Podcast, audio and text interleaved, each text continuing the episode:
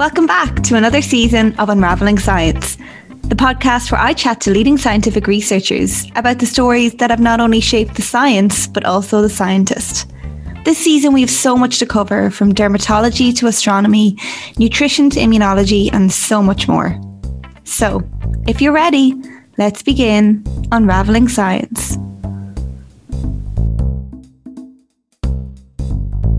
This season, I'm so delighted again to be sponsored by the wonderful Irish company Biosciences Limited. Biosciences are now part of the Thermo Fisher Scientific Group, and you can check out what they supply at thermofisher.com. I'm so grateful to them for continuing to sponsor this podcast. So, Professor Des Tobin, Professor of Dermatological Science at UCD School of Medicine and Director of the Charles Institute of Dermatology, is my guest on the podcast today. So, Des's research focuses on pigmentation and hair follicle biological processes in health, aging, and diseases such as alopecia, vitiligo, melanoma, and psoriasis and a previous chair of the British Society for Investigative Dermatology and a fellow of the Royal College of Pathologists and the Royal Society of Biology, to name but a few. Des has authored over 150 publications and written three books. And so, with that in mind, Des, I'm so grateful that you have taken the time to chat with me today. So, thank you so much for coming on the podcast. Thank you very much, Megan, for having me. Um, so we were chatting there before we kind of came on air. So you grew up in Navan, and I, I know I was saying that I'm from Westmeath, so you've kind of got some Westmeath uh, links there too. So tell me about growing up in Navan, what life was like. Yeah, well, Navan uh, was known to, to Dubliners as only an hour from Dublin, and uh, probably for, for people in Westmeath and and Offaly, where I have um, relatives who are from the farming community, probably saw Navan as dirty and uh, as a kind of a dirty industrial kind of factory town. And I remember we spend glorious summers, two weeks every single summer on the farm in uh, in Moate, County Westmeath. And on our way back, my father would drive us back into Navan, and we would start singing in the back of the car, Navan, Navan, dirty, dirty Navan, because it seemed like we were going from the expansive countryside into this really kind of narrow streeted town with loads of cars, and and, and that contrast was always very striking for me, particularly in terms of, uh, of being a biologist and understanding what can happen you know, on a farm in terms of tweaking your interest in biology versus what happens in a in a town with concrete everywhere.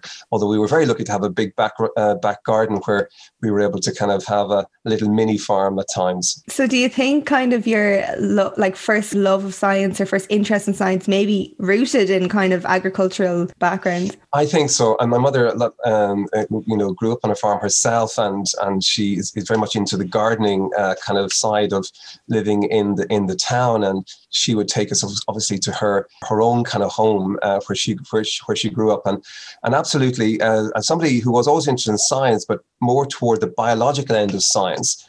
Uh, my father was probably more in the engineering and chemistry kind of side of science. I think the um, you know the triggers of seasonality around uh, biological science you know the life uh, you know histories of farm animals as much as crops although I was much more into mammal uh, biology than I was into plants, by the way, but uh, was really a very important trigger, I think, for some of the early fascination and wonder. And when you were in kind of secondary school and, you know, coming up to the leaving cert and, and college, was it always science the route you were going for, or were there other careers you were thinking yeah, about? Um, I come from a kind of a teaching uh, background. My mother's school teacher, a couple of sisters are school teachers, and uncles on both sides who are into teaching. So I kind of felt that I would probably go down the, the teaching of science route you know, I had one very good uh, teacher in chemistry who kind of saved me from from even a lousier score in chemistry than I actually got. But so a charismatic teacher can help you through subjects and even scientific subjects that aren't your strong, you know, your, your strong points. But in the end, I kind of uh, decided that I would go from a leaving cert that had chemistry uh, and biology, but also had languages, uh, including Latin as it was, it was St. Pat's Classical School in Navan, uh, into a, a, kind of a general um, BSc in science. Uh, but that really was all science. It was biology, chemistry, and maths. It was one of those ordinary d- degrees, very useful for, in a sense, for, for teaching, mm-hmm. but not really uh, focused around uh, you know, research or any depth of focus that you would have to have for research. So I kind of then went from Maynooth, where I did my BSc, to a little kind of a post BSc, um, post general BSc course in immunology. Uh, and then when I started to to find a more defined, um, narrow kind of furrow to plow, I kind of went from being a very average student the whole way through to start getting some traction with some academic uh, ability. But I was very fortunate just to bump along at a very average level and get into university so I could even discover the benefit of having a deeper, you know, uh, to mine a seam uh, that was more controllable and, and, and deeper. Yeah, that's interesting because, you know, probably only when you got into something that you really, really loved, that that's when you kind of shone or when your academic exactly. ability came out. Whereas yes. those kind of more general, even like the Leaving Cert where you do so many different subjects, maybe it's not obvious there because you're doing all these subjects you're not really interested in. Yes, no, and that's a hugely important point, Megan. And I think it really kind of, uh, uh, you know, shows the diversity of individuals and individual learners. So I had one particular sister who went ended up being a pharmacist, but she could do equally well in every single subject, including the ones she didn't like at all. Whereas I could only do half decent in in those that that I really liked. And, and even though uh, I did carry um, uh, biology as one of the focus areas of my degree. It had it had uh, ecology, it had plant systematics, it had botany, areas that I knew I didn't really have a strong interest in. But looking back now, having some breadth of that education has allowed me to to make links even within the narrower field that I ended up. And I think had I not had some breadth, I think my ability to make those those connections and links probably would have been less strong. Mm. And when you kind of eventually found, you know, immunology and, and the field that you were interested in, at what point did you decide, okay, a PhD is is the life for me? Um, I kind of got to a point, uh, particularly in the course and the short course in immunology after my my BSc, um, when I actually got into the lab and I and I had kind of lab coat on and gloves on, the wet bench kind of environment. And I kind of felt that there was a, a personal terra incognita kind of journey. Uh, so that anything I was doing for that particular project will be a little bit different, if not novel, compared to what had gone on before. And and there was, uh, you know, no no longer was there need to kind of regurgitate kind of pre uh, presented content from, from from from a course but now i could you know kind of look for what was coming out from the bench and figure out what i needed to read up that would kind of show shine more light on that particular thing. But um, for my PhD, my PhD it was I mean an absolute mess to start the PhD. And very very briefly, um, I was in England at, at, the time doing a summer kind of work, uh, you know, in one of the one of the hospitals, the front hall porter up in uh, Maida Vale, and I applied there therefore for PhDs in England. I because of my immunology background, I got uh, called uh, to an interview in St George's Hospital in Tooting Bec, where the the project was on cardiovascular immunology, which for me was real gutsy save the world stuff. And and the interview went very very well. And I only got a fraction of the number of um, applications I sent out to be called for interview. But this particular interview went um, really really well and got to the end of the interview where they kind of essentially offered the project and asked me um, how long I or my parents had lived or worked in Britain. And I kind of froze at that point and I said my mother's never been to Britain and and and and neither really has my father. And, and so I'm very sorry, Mr. Tobin, we have to stop the interview now. This project is only available because it's government funded uh, to those um, who uh, are either British uh, citizens or have, have, have their parents have worked for over five years in Britain. Um, and at that point, there wasn't the European reciprocal arrangement for people moving throughout Europe. So I had to suddenly leave that particular uh, interview room. And then I immediately kind of looked at New Scientists and Nature to find a, an industry sponsored uh, PhD studentship where they didn't care if you're from Timbuktu or, or, or Britain. And I ended up in, uh, being at a, an interview for a hair follicle disorder, alopecia areata, uh, then in St. John's Dermatological Institute, um, St. Thomas's Hospital, just across from the Houses of Parliament. And I remember actually hearing these uh, two um, supervisors. One was a thymus uh, expert, the other was a dermatologist, both exotic birds to me, talking about the hair follicle. And I was only thinking about the immunology. My plan wasn't really to save the world one hair follicle at a time. so it, it was really kind of a, a very crazy interview where at times I was almost reverse interviewing the the panel uh, to try and stir this toward you know immunology uh, yeah. more and more and uh, in the end they they obviously didn't get too upset with that behavior and they offered me the post and then I I obviously um, went to live in, in very colourful Brixton and, and turned up one day at St. Thomas's Hospital only to find pop video uh, being filmed on the front lawn. I think it was Rick Astley and You're Never Going to Give Me Up or something, and with the with the with the House of Parliament in the backdrop. And all of that was so super intimidating in terms of, you know, coming from Navan and um, suddenly into London and this massive hospital and you know, uh, all of the other stuff that was happening on happening in there in a kind of a hive of activity. So it was a, a very interesting uh, baptism into not just a project, but the whole kind of environment yeah. that a PhD will bring to to these kind of greenhorn people as I was then. And sorry, just because you'd said earlier, so you were you were in London already because you were just working there, were you? I was working as a, a friend of mine. Uh, she was a nurse in a, the National Hospital for Nervous Diseases up at Maida Vale. Her name was Barbara Levy, sadly just deceased recently, and she was kind enough to to get me that job as a front hall porter. So I was just standing, you know, inside the front hall uh, door of that hospital, and uh, I was there for several months. And I thought, well, why not just apply for for you know PhDs over here and see if I can get any interviews, and then I would be close to turn up for the interviews.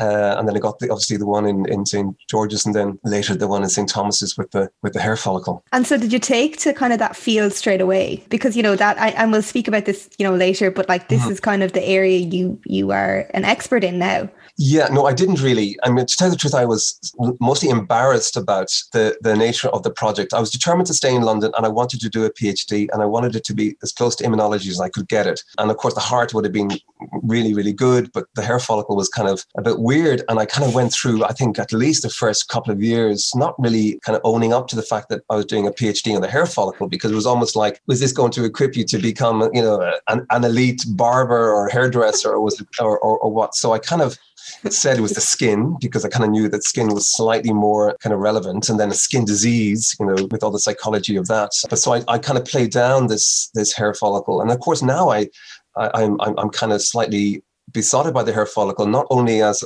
one of only two mammal specific traits that we have, the other one being the mammary gland, but also the hair follicle having its own vascular system, nervous system, muscle system, a unique immune uh, status, and being the only you know structure in the adult body that goes through this kind of cycle of kind of embryogenic recapitulated cycle throughout her entire life you know when your hair falls out and regrows and falls out and regrows. And therefore it's a phenomenal biological universe of both cell um, proliferation cell differentiation and cell death through apoptosis and and that's happening the entire way through your your your your life and it's the only tissue in the body outside the female reproductive tract that can go, undergo this kind of reinvention mm. uh, involving stem cells. So it's turned out to be you know from a real cinderella type of topic. Um, dermatology is already kind of a cinderella of medicine but the hair follicle was the cinderella of dermatology uh, to now being a much more biologically relevant uh, you know focus of study. But when i was doing, starting my phd it was a major yawn to be working in, in the hair follicle, you know? Well, yeah, because when I've been looking up your research in the last while and because I would never, you know, you'd never really consider the hair follicle, I suppose, and and that's why I was really excited yeah. to suppose chat to you because there is so many fascinating aspects to it. But before I kind of get into the the nitty gritty of it, yes, yes, you've been in so many different countries. Then the fact that you've now returned and you're you're in UCD. So after your yeah. PhD, you then moved to New York. The PhD went very very well in the sense that it was a kind of a, a relatively uh, unsaturated field of study, and this is what uh, I give us some kind of advice really uh, to try and find a niche uh, for mm-hmm. researchers where it's not so crowded. Uh, so this area was not at all populated. So anything you kind of found that was novel was essentially publishable. So I got to my four papers fairly quickly, and therefore I finished my PhD early. And I before the actual funding uh, was was used up, so I, I spent six months in Utrecht in the Netherlands to do an Erasmus exchange um, where I was not only able to use my PhD stipend, but also get a little bit of extra money from the Erasmus program. So I was kind of really, really fortunate in being able to kind of enjoy life uh, during that six month period. And then after um, working in Utrecht, getting a couple of papers through there, and that was more immunology again, I kind of then went to do a postdoc at NYU, New York University Medical Center, again on alopecia areata, this time in the lab that included vitiligo, a, a depigmenting disorder of the skin, but also the lab leader Jean Claude Bystryn, had a melanoma vaccine program. He was a dermatologist. So even though I didn't work on melanoma at the time, I uh, kind of learned a little bit about what was happening in melanoma. And New York at that particular time was was such a colorful place, somewhat dangerous place. Mm-hmm. And you know, for for a single young person, it was a, a, such a, a thrilling place. And I stayed there for, for, for longer than I predicted. I stayed there for four and a half years, and I moved from postdoc into into assistant research professor status, which kind of helped with the with the kind of CV side of things. And then it was only a chance chat at a conference where academic in Bradford University uh, kind of indicated there was a, a, fixed term contract coming up for a lectureship there if I was interested. And I said, oh, no, no, no, I'm, I'm, I'm really, you know, having a fantastic time in New York. But when I went back to the lab, I immediately brushed up the CV and I, I kind of knew that to live too long on a postdoc salary in New York would become almost impossible. Uh, so expensive. Salaries were were quite low then, and um, getting an academic job with training for, for teaching would then round out the kind of research and teaching element uh, and hopefully get to be a fully fledged uh, academic at some point. So, like, how was the move to Bradford? And I mean, from what I can understand, you you stayed there. You were there for quite quite some time.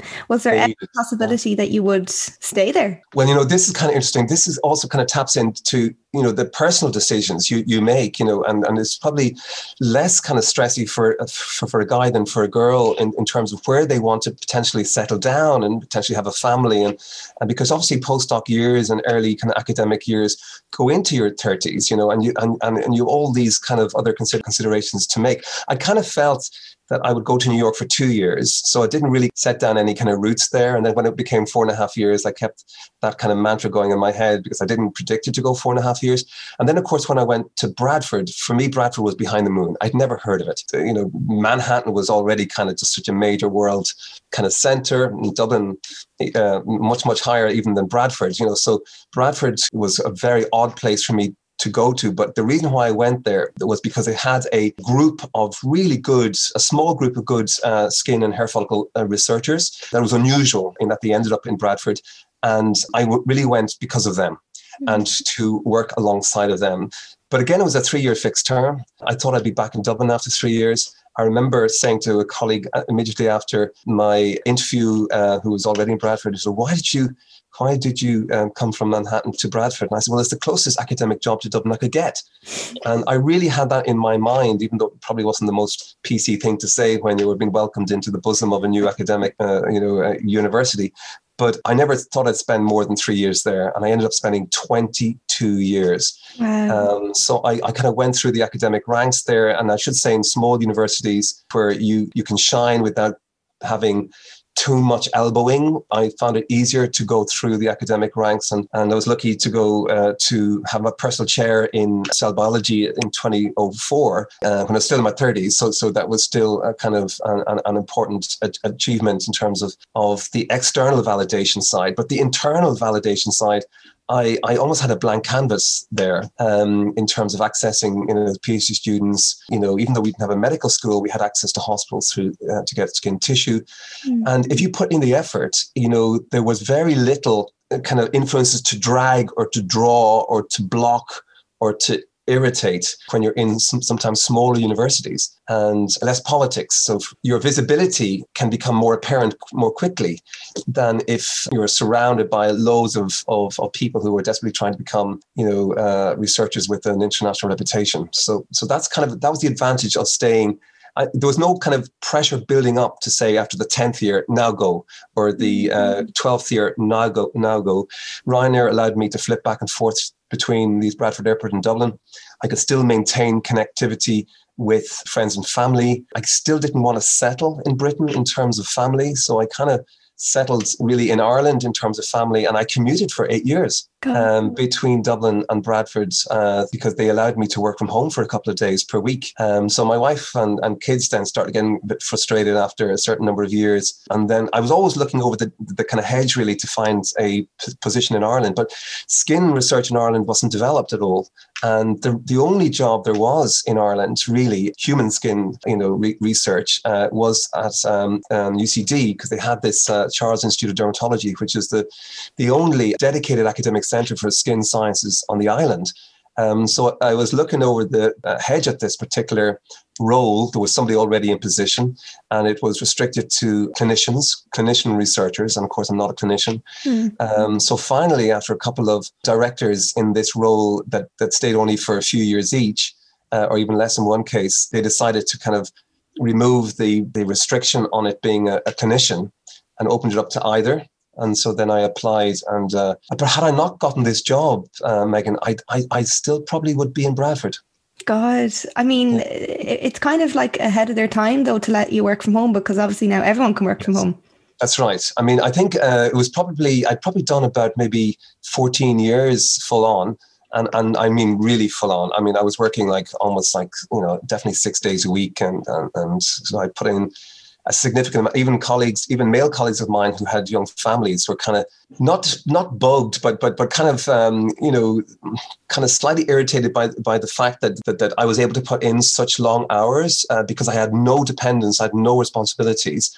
And they had, and it was quite right that they weren't putting in those hours. But when it comes to kind of CV building, you know, you only see the scientists in terms of their output, you know, in terms of their publications, and it's quite a cruel lens at, at which uh, individuals are are judged, you know, uh, you know, male or female, but particularly female, as the choices for when to start a family are are, are more restricted than than it was in my particular case. So I was kind of a late dad, but I would have been a, a rather selfish young dad, if you know what I mean. Yeah. Uh, in terms of what I would have have been able to to give up, you know, at that time. And so all of those kind of, you know, things before all Athena Swan and before, like you say, working from home and greater access uh, became available uh, were all kind of hewn in, on an individual basis from the environments that one found oneself in.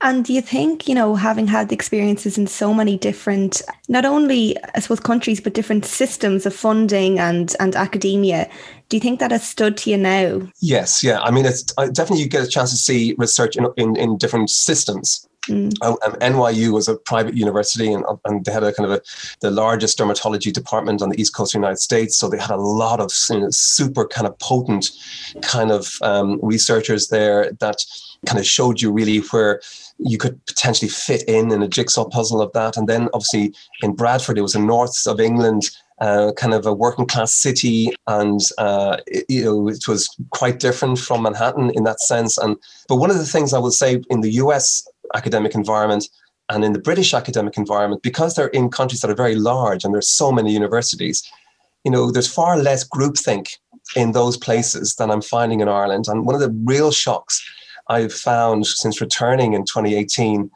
was just how uh, how do I say this? How le- how less diverse people's at least people's vocalization of thoughts is in Ireland than it was. And so, for example, in Britain, you had the London School, the Manchester School, the Glasgow School, the Southampton School.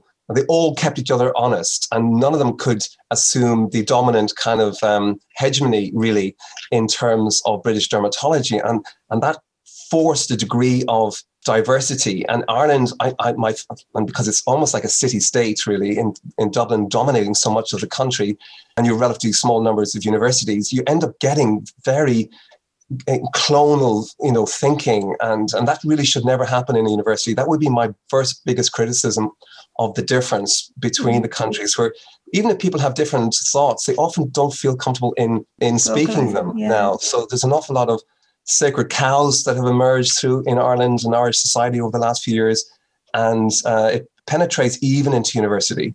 And I think that's a real super shame because universities should really be the, the, the, the last remaining place where people can say all the Voltairean things, you know, you know, you may not like what you hear, but you respect the person's right to say it type of stuff. Whereas there's a lot of closing down of stuff now in I would describe, you know, modern Ireland, um, that that that wasn't the case. You know, you know the cancelling, the, the you know the, the non-platforming, all that sort of stuff that's come into to universities. And if universities do go down that road in terms of being so moderated by a, a very narrow perspective, I think we'll really reduce our creativity as a yeah. as, as, as a nation in general, but also as a scientific nation. Yeah, it's it's an interesting point, and you know, it's the first time that that's been brought up in the podcast. So yeah, it's it's good oh, to get different. It, it, because I've been essentially out of Ireland since I was eighteen. And I came back into Ireland again, uh, well, in, in you know, my late 40s and then into my 50s. You know, so uh, I've had, you know, almost 30 years of living in cultures as diverse as New York, as London, and as the northeast of England, and even into the Netherlands. So, so I'm kind of cross comparing a lot of my mm. um, observations against that backdrop. Uh, so I guess if I'd never left, I probably wouldn't have that um, that ability. You know. Yeah, but it's good because you know if everyone kind of if everyone stays in the same route and in the same universities, suppose we won't get that exposure and that. Um, I think it's super important. Yeah, it's super important because you know as we know biology, clonal anything, uh, the first you know the first sign of a of an of an insult or a disease wipes everything out. You know. Uh, so I think we need not just uh, biological diversity, but we also need thought diversity and um, I just feel that's that's definitely diminished diminished a bit. Well, by contrast to my experience in those other countries where people can come forward to kind of communicate a little bit more freely. I'm talking about students. Mm-hmm. So I was in, in, in a city with a very strong Islamic population, for example. You know, I remember a Pakistani student coming up to me when I was kind of talking a little bit about the evolutionary uh, selective pressures behind biology, and I had a student coming up to me and said, "Look, I'm not too happy with the way you're describing describing that," and we got into a very, very just good discussion about you know um, you know, where, you know, religion and science is kind of two wings of the same bird could be accommodated. Whereas um, I'm not sure we would have a, student in Dublin coming up and challenging uh, a biology lecturer about about that. They'd probably, if they felt it, would say nothing or or assume that it was already a, a done deal and, and just move on, you know. Well, maybe if any of your students are listening to this now, they'll, they'll be barraging me. um, so I suppose I suppose this is a good point in, in our conversation to bring in your research. And you know, you kind of touched on it there about you know the the kind of fascination that you now hold with with hair follicle biology. So maybe if you want to elaborate on that, but also speak about because I feel like one of the major um, areas you work on is alopecia. So maybe discuss what that disease might look like? And then i suppose what your research has has found. um, so the, the, hair follicle i mean the skin obviously is our largest body organ by weight and, and, and by surface area.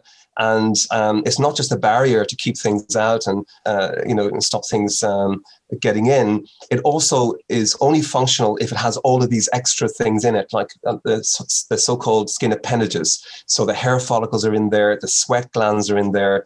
Uh, you've loads of other kind of touch glands, uh, touch sensors, pressure sensors, mechanical sensors.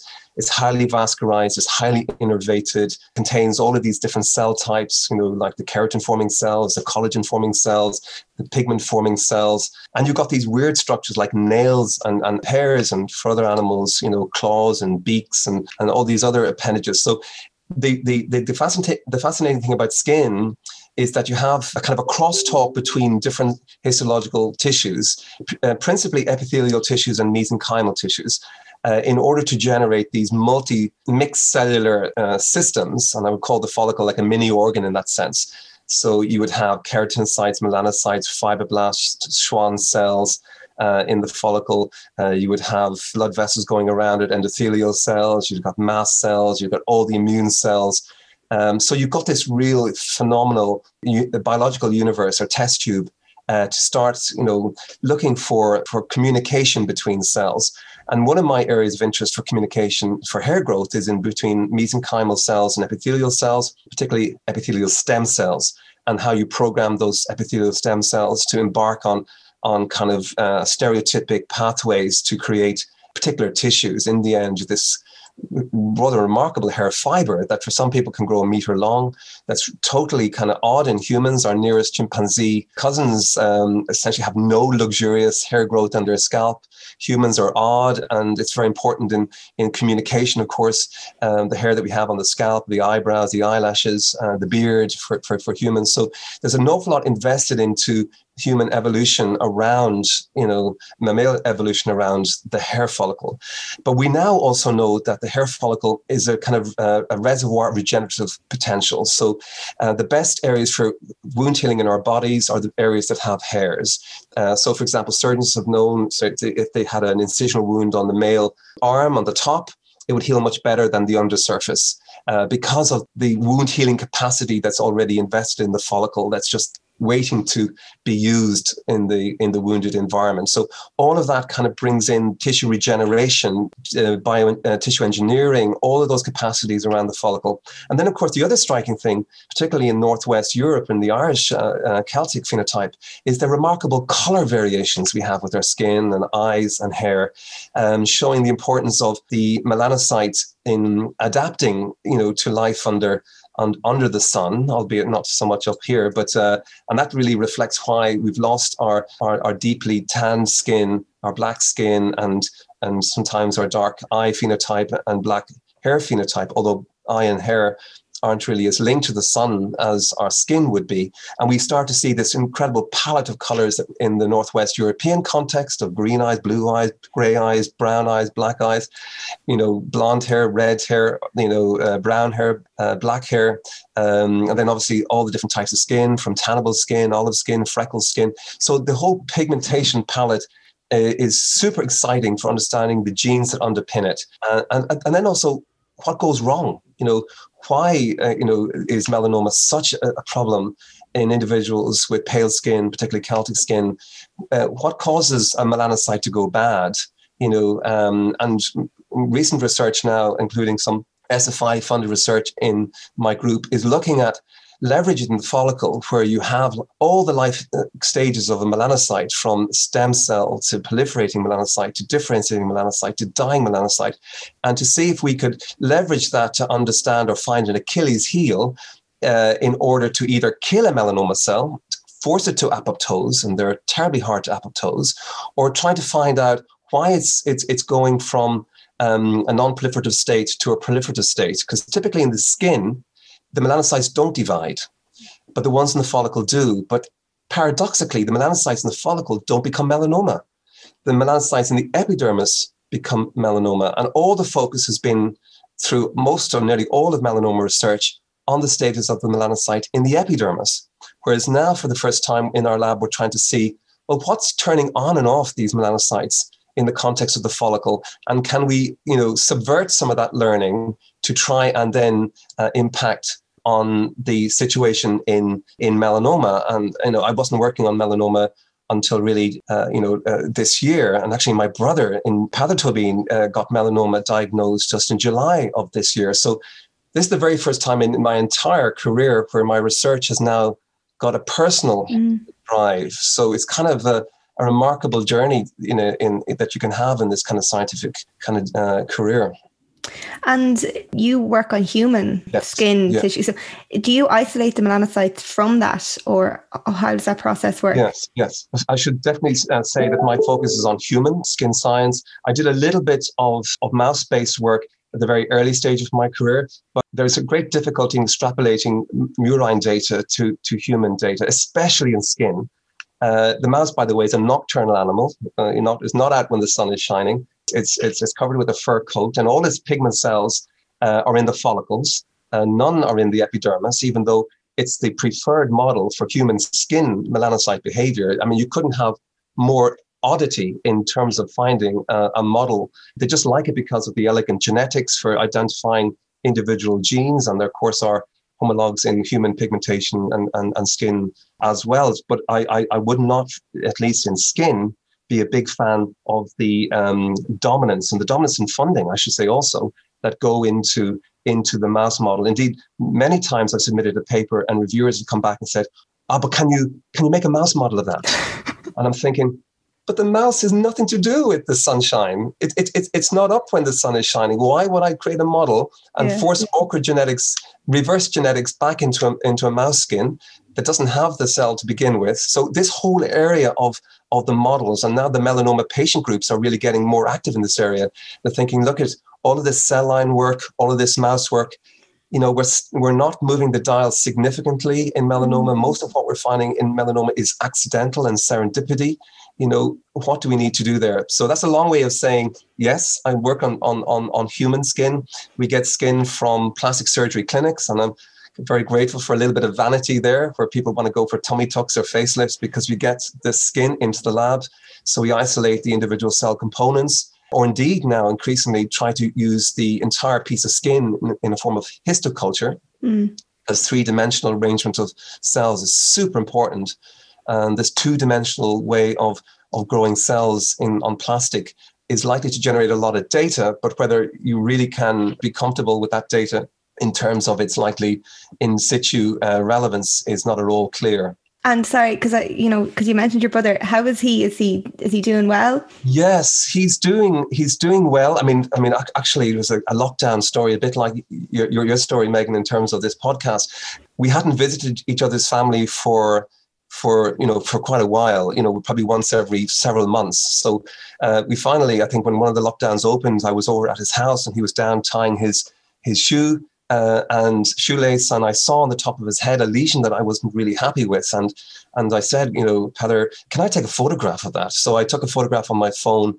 I showed him it, and um, e- even though he's a politician and he's not a farmer, he's uh, has uh, hens out the back of his of his garden, and he was constantly kind of abrading his balding sc- scalp with chicken wire and other things as he was going in and out of the coop. And so he was getting a few kind of cuts, and he never really noticed it being any different than that. But anyway, he showed the picture to his doctor. His doctor had him in the following day. He showed him that same Sunday that the picture to his doctor. The doctor got back and said, "Come in to me the following day." He took a biopsy the following day. It was sent to Blanchardstown and then up to uh, St James's. Uh, uh, you know, he had a diagnosis of a uh, and, and mid-sized melanoma, uh, you know, at that point. And he then went through rapid um, further kind of uh, biopsying and and and, and, and kind of, you know, trying to remove the, the, tissue and then see whether they removed it all. And then, of course, he had needed a graft from his thigh to replace the skin that they'd removed from the top of the head. Uh, it's a little bit back off the off the front, so it's not as visible to, as you see on, on on the front of his face. Uh, and and then he obviously then went through all the scans and everything else, and so far, you know, they're clear, and he's he hopes to be uh, fortunate in that area. I've been, uh, you know, trying to leverage his his uh, association with melanoma now through the Irish Skin Foundation, you know, to try and and to raise the profile of, of sun damage on skin and cancer and, and the more severe uh, skin cancer, melanoma, you know, through kind of anything he can kind of lobby on behalf of, of skin cancer, which is a huge problem in Ireland. Mm. So uh, hopefully there will be you know some good coming out of his his new reality there and with my connection here back into UCD uh, Charles Dermatology to try and improve the status of both research and patient care uh, for melanoma in Ireland. Brilliant. I'm delighted that he's, you know, doing well and, and that it was, you know, that he was fortunate enough that you had seen, had spotted it on his head. But it, uh, kind of what strikes me about dermatology research and, and your research as well in particular is the range of areas and disease areas that you can research. You know, I mentioned a few at the start. You've got um, alopecia, vitiligo, melanoma, psoriasis. I know you work on HS as well. Um, yes. I suppose it makes your lab quite diverse then. Absolutely. So, uh, because the skin is so accessible, Megan, uh, as a tissue, uh, you can you can you can work on it quite easily. Offcuts from surgery that would otherwise be incinerated. So it's actually relatively easy in terms of ethically easy to access the tissue by contrast say to the liver or the kidney or, or the lung whatever. So so as a kind of organ it's highly accessible and there's so many disorders affecting the skin whether they affect the hair follicle the pigmentation system you know the the barrier like in atopic dermatitis or in psoriasis and you know they often have common paradigms that they share these these different uh, skin disorders be it an inflammatory environment you know be it an autoimmune uh, recognition of, of a, of a self antigen a lot of the similar uh, laboratory devices and tricks and, and, and reagents can can be diverted across and one you know one disease can give you an insight into another disease as we're finding. So hs uh, often starts around a hair follicle but it's it's it's a, a terribly uh, inflammatory scarring type of hair follicle disorder um, so when you lose, where the hair follicle is, is, destroyed, it's, it's gone. Whereas in alopecia areata, it's a spontaneously relapsing remitting disorder where the stem compartment of the follicle is not destroyed and the follicle can recover and live another day. Uh, so all of these different um, conditions have kind of partially or, or you know or overlapping paradigms in terms of their biological underpinnings, and you can therefore you know move knowledge from one to inform another you know quite easily. And i've read that you know with alopecia as well you've kind of found this um, i suppose autoimmune component. With that discovery with that knowledge could there be a potential for treatments there you know for people who do suffer with alopecia? Yeah i mean that's a good very good question because you know we're, we're at a time where there are several treatments out there typically clustered around something called biologics treatments. So they're antibody based treatments and they're commonly there to immunosuppress the individual or to, to suppress the particular population of immune cells that are implicated uh, in a condition. Uh, and, and increasingly, we're finding the same biologics being repurposed and repackaged by pharmaceutical companies for other for other disorders. Now, that's all well and good from the perspective of the pharmaceutical companies can sell more drug. The patient, all they're fundamentally interested in is something that will will make them better. They're not as bothered about the nuances of what's causing their condition. And if these if these treatments are, are, are, are really quite successful, you almost get to a kind of a perverse situation where, okay, we've cured it now. We don't really need to be bothered by what causes it anymore. That's a kind of an academic curiosity that you guys can do in your in your over your weekends if you want. But now the mm-hmm. patient is getting the benefit, and the drug is already out there. So you've got that kind of almost perversity happening in certain areas of skin disease on one level. But the, the other thing around the immune system in general is fascinating in terms of you know trying to keep your immune system as bolstered as possible to be able to fight infections.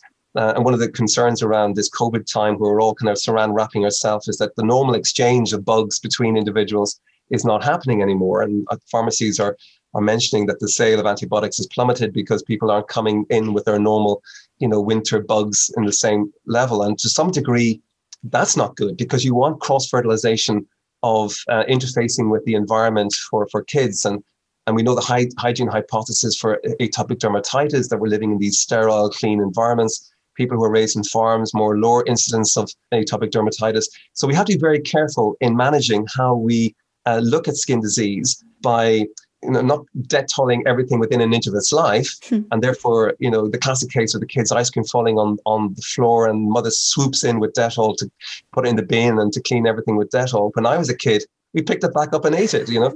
and um, so I'm a bit conscious about, you know, the immune system being potentially weakened by our environment here. And then on a, on a kind of a, a intellectual scientific sense, everybody wants to call immune mediated diseases autoimmune you know, there's a sexiness around saying your, your disease is autoimmune, rather boring immune mediated. And alopecia areata is currently immune mediated. We have never found a, a really clear autoantigen yet, which is the defining characteristic, I think, of the definition autoimmunity, although by and large, everybody refers to it as a, an autoimmune disease. Yeah, because there's a lot of crossover there with kind of, uh, you know, the rheumatoid arthritis research. And, you know, we would work on fibroblast cells, for example, which are, I'm sure you you do as well, and psoriatic arthritis and psoriasis. There, there is quite a crossover. And even what you, yes. you're talking about kind of having the multi-cellular component in biopsy work, which I think is so important because, you know, cells don't just float around by themselves. You know, they're, they're, they're communicating and talking with other cells all the time. And I think the modeling of that is really important to get right. Yeah, I totally, totally agree with you. And I think if that's the kind of take home message from the entire podcast, I would say that's it. Because I think a huge amount of literature in scientific literature is filled with data that are coming from experimental designs that don't have that at their core. And for that reason, I would say a huge amount of the scientific literature is probably going to be a very limited uh, value, really, despite the high impact factor of the journals and the careers that they would have made along the way. Um, because you're absolutely right. You know, once you take one cell outside of the context, I mean, even just growing fibroblasts, you use that example. Typically, fibroblasts are grown in culture that contains fetal calf serum.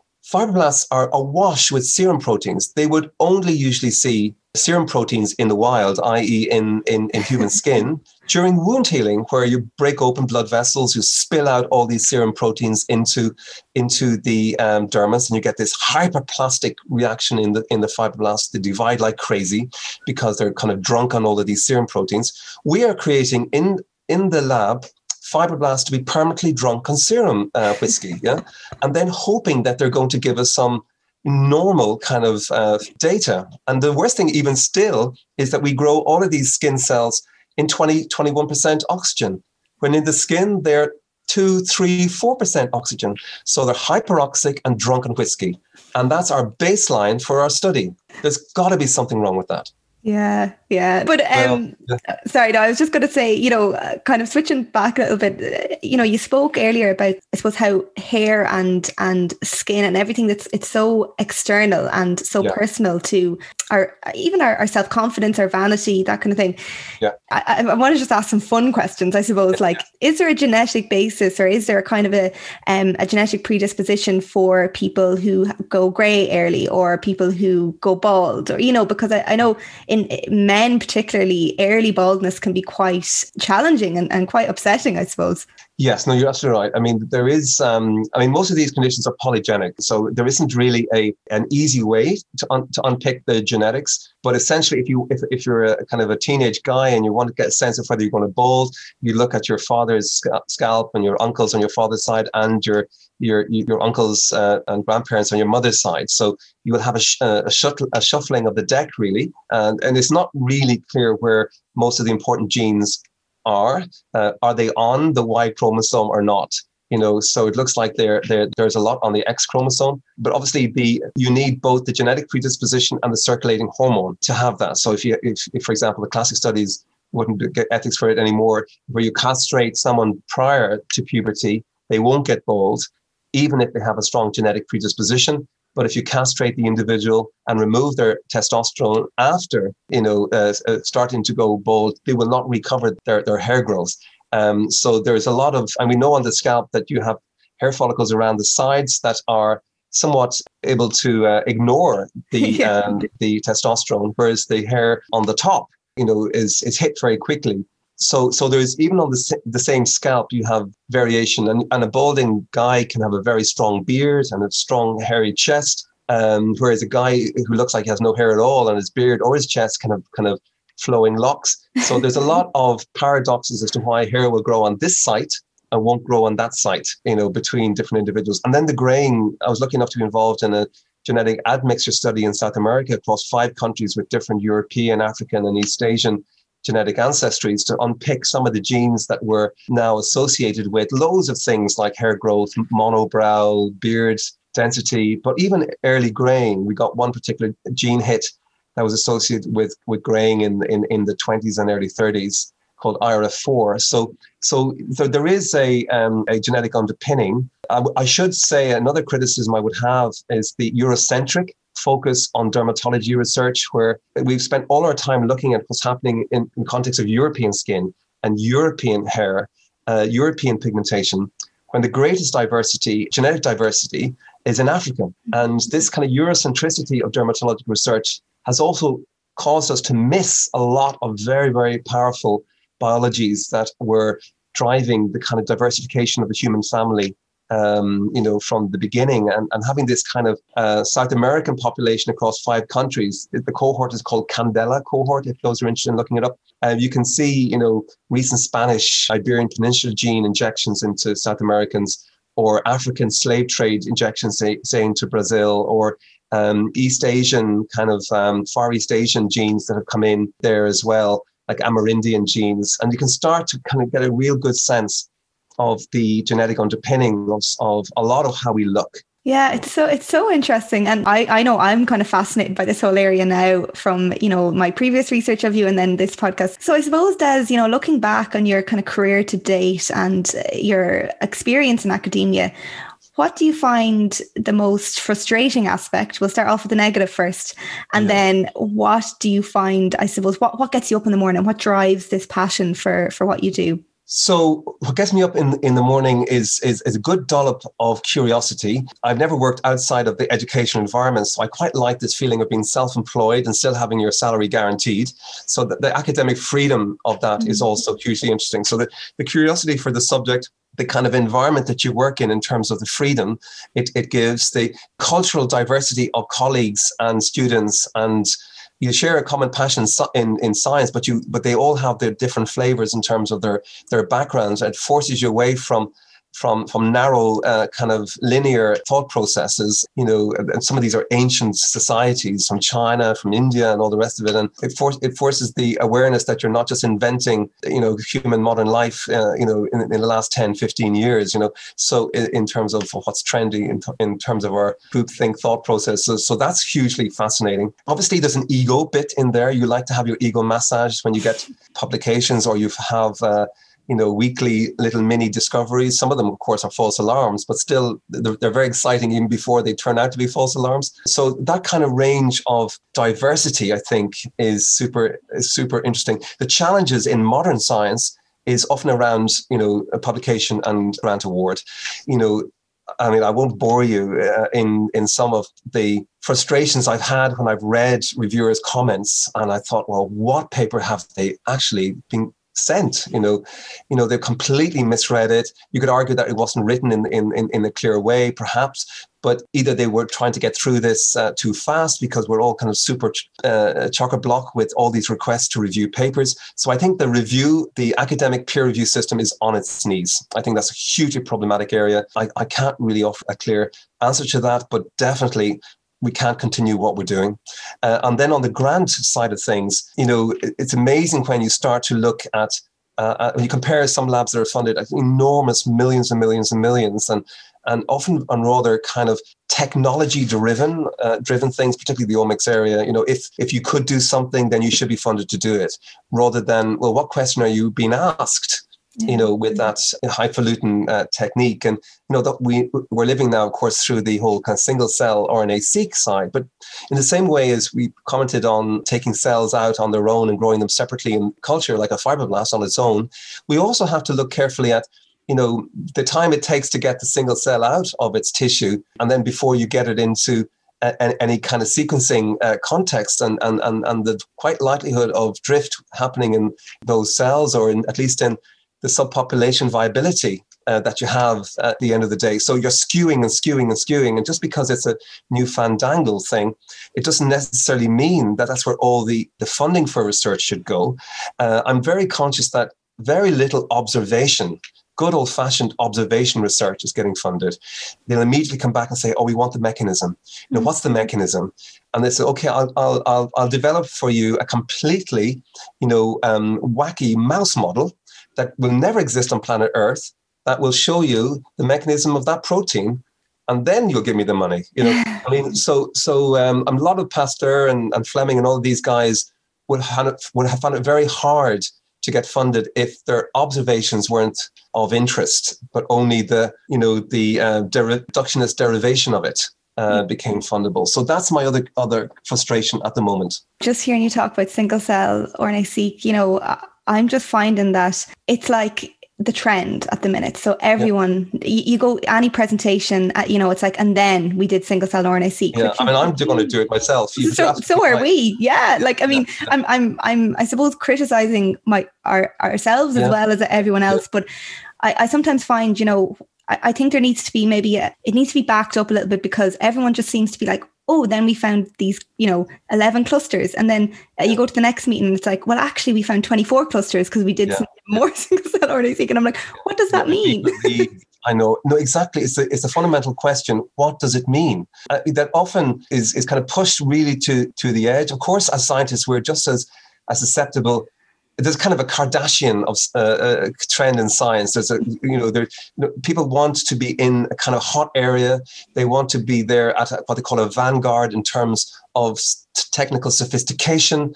You know, there's all of this sort of mesmerization aspect. You know that people you know get you know seduced by and succumb to. And so I mean, you, and some people are so far in that um, uh, kind of zone now that they dare not move out of it because mm-hmm. they just got to add another uh, technique and another technique and another technique and and uh, you know we have this issue in melanoma with with cell lines all the time you know they'll choose you know a cell line that has a BRAF mutation or an NRAS mutation and then they do all their research on that and I kind of ask the question what else is going on in that cell outside of the BRAF mutation? Do they have any other kind of mutational kind of diversity that are causing, you know, the biological response modification of that cell? Um, what else is there except that if you put a, an elephant in the room, but you have you know half of African element, um, animals also in the room, is the elephant the only thing to be looking at? You know, so so these kind of cell line, uh, kind of mutant cell lines are often a little bit worrisome to me in terms of asking that this question: What does it mean in situ? What does it mean in vivo? Yeah. What does it mean in personalized medicine, where two melanomas won't be the same even in the same person? You know. Yeah, no, I, I think we're, we're on the same page with a lot of that. But I suppose, Des, kind of one of my last questions I tend to ask people is if you weren't a scientist, if you weren't in the career you're in now, how do you think your life would have ended up? Or, you know, what do you think you might be doing right now? Which is a, kind of a hard question. It's a very hard question because, you know, I've never had a real job as such. I've just gone from from kindergarten the whole way through to UCD here, and I've never actually been outside apart from summer jobs you know so that's quite tricky. I mean i i, I had an interest in art when i was when, when i was uh, at, at college and i did a little bit of drawing uh, including uh, you know some portrait pictures of my parents for their 25th wedding anniversary that still have been tolerated and, and are still hanging up on on my mother's um, front room. Um, and I didn't really have any formal training for that so I think I, I would have loved to have had the kind of freedom and, and, and the kind of wildness of of risk taking to kind of throw myself into something artistic, but knowing how difficult it would have been to kind of pay the bills from that kind of environment. So, so that would have been on on uh, the only thing that I think I could have had a feedback passion loop with. Um, I never, I wasn't really interested in business. My father was in business, and I just thought, gosh, there's a lot of, you know, you know, hassles with business, and you you exchange with. Uh, people who can or can't pay you, you know, all the time. Mm-hmm. Um, so I wanted my salary paid for. I wanted a job where my salary was paid for, but I wanted the freedom to have a little bit like an artistic style of discovery. And uh, biomedical sciences has has has been that. Well, I mean, I think that's a lovely note to end our podcast on. And honestly, thank you so much for for coming on and chatting to me. And uh, you know, I think Danny Johnson would be very happy because he kind of put this this uh, yes. together. So thanks to Danny. For Danny who, yeah, for a great suggestion. yeah, yeah. yeah. Um, but yeah, thank you so much for for coming on. Thank you very much, Megan, and thank you for having me. And thank you very much for doing this. And good luck with all the other uh, podcasts along the way.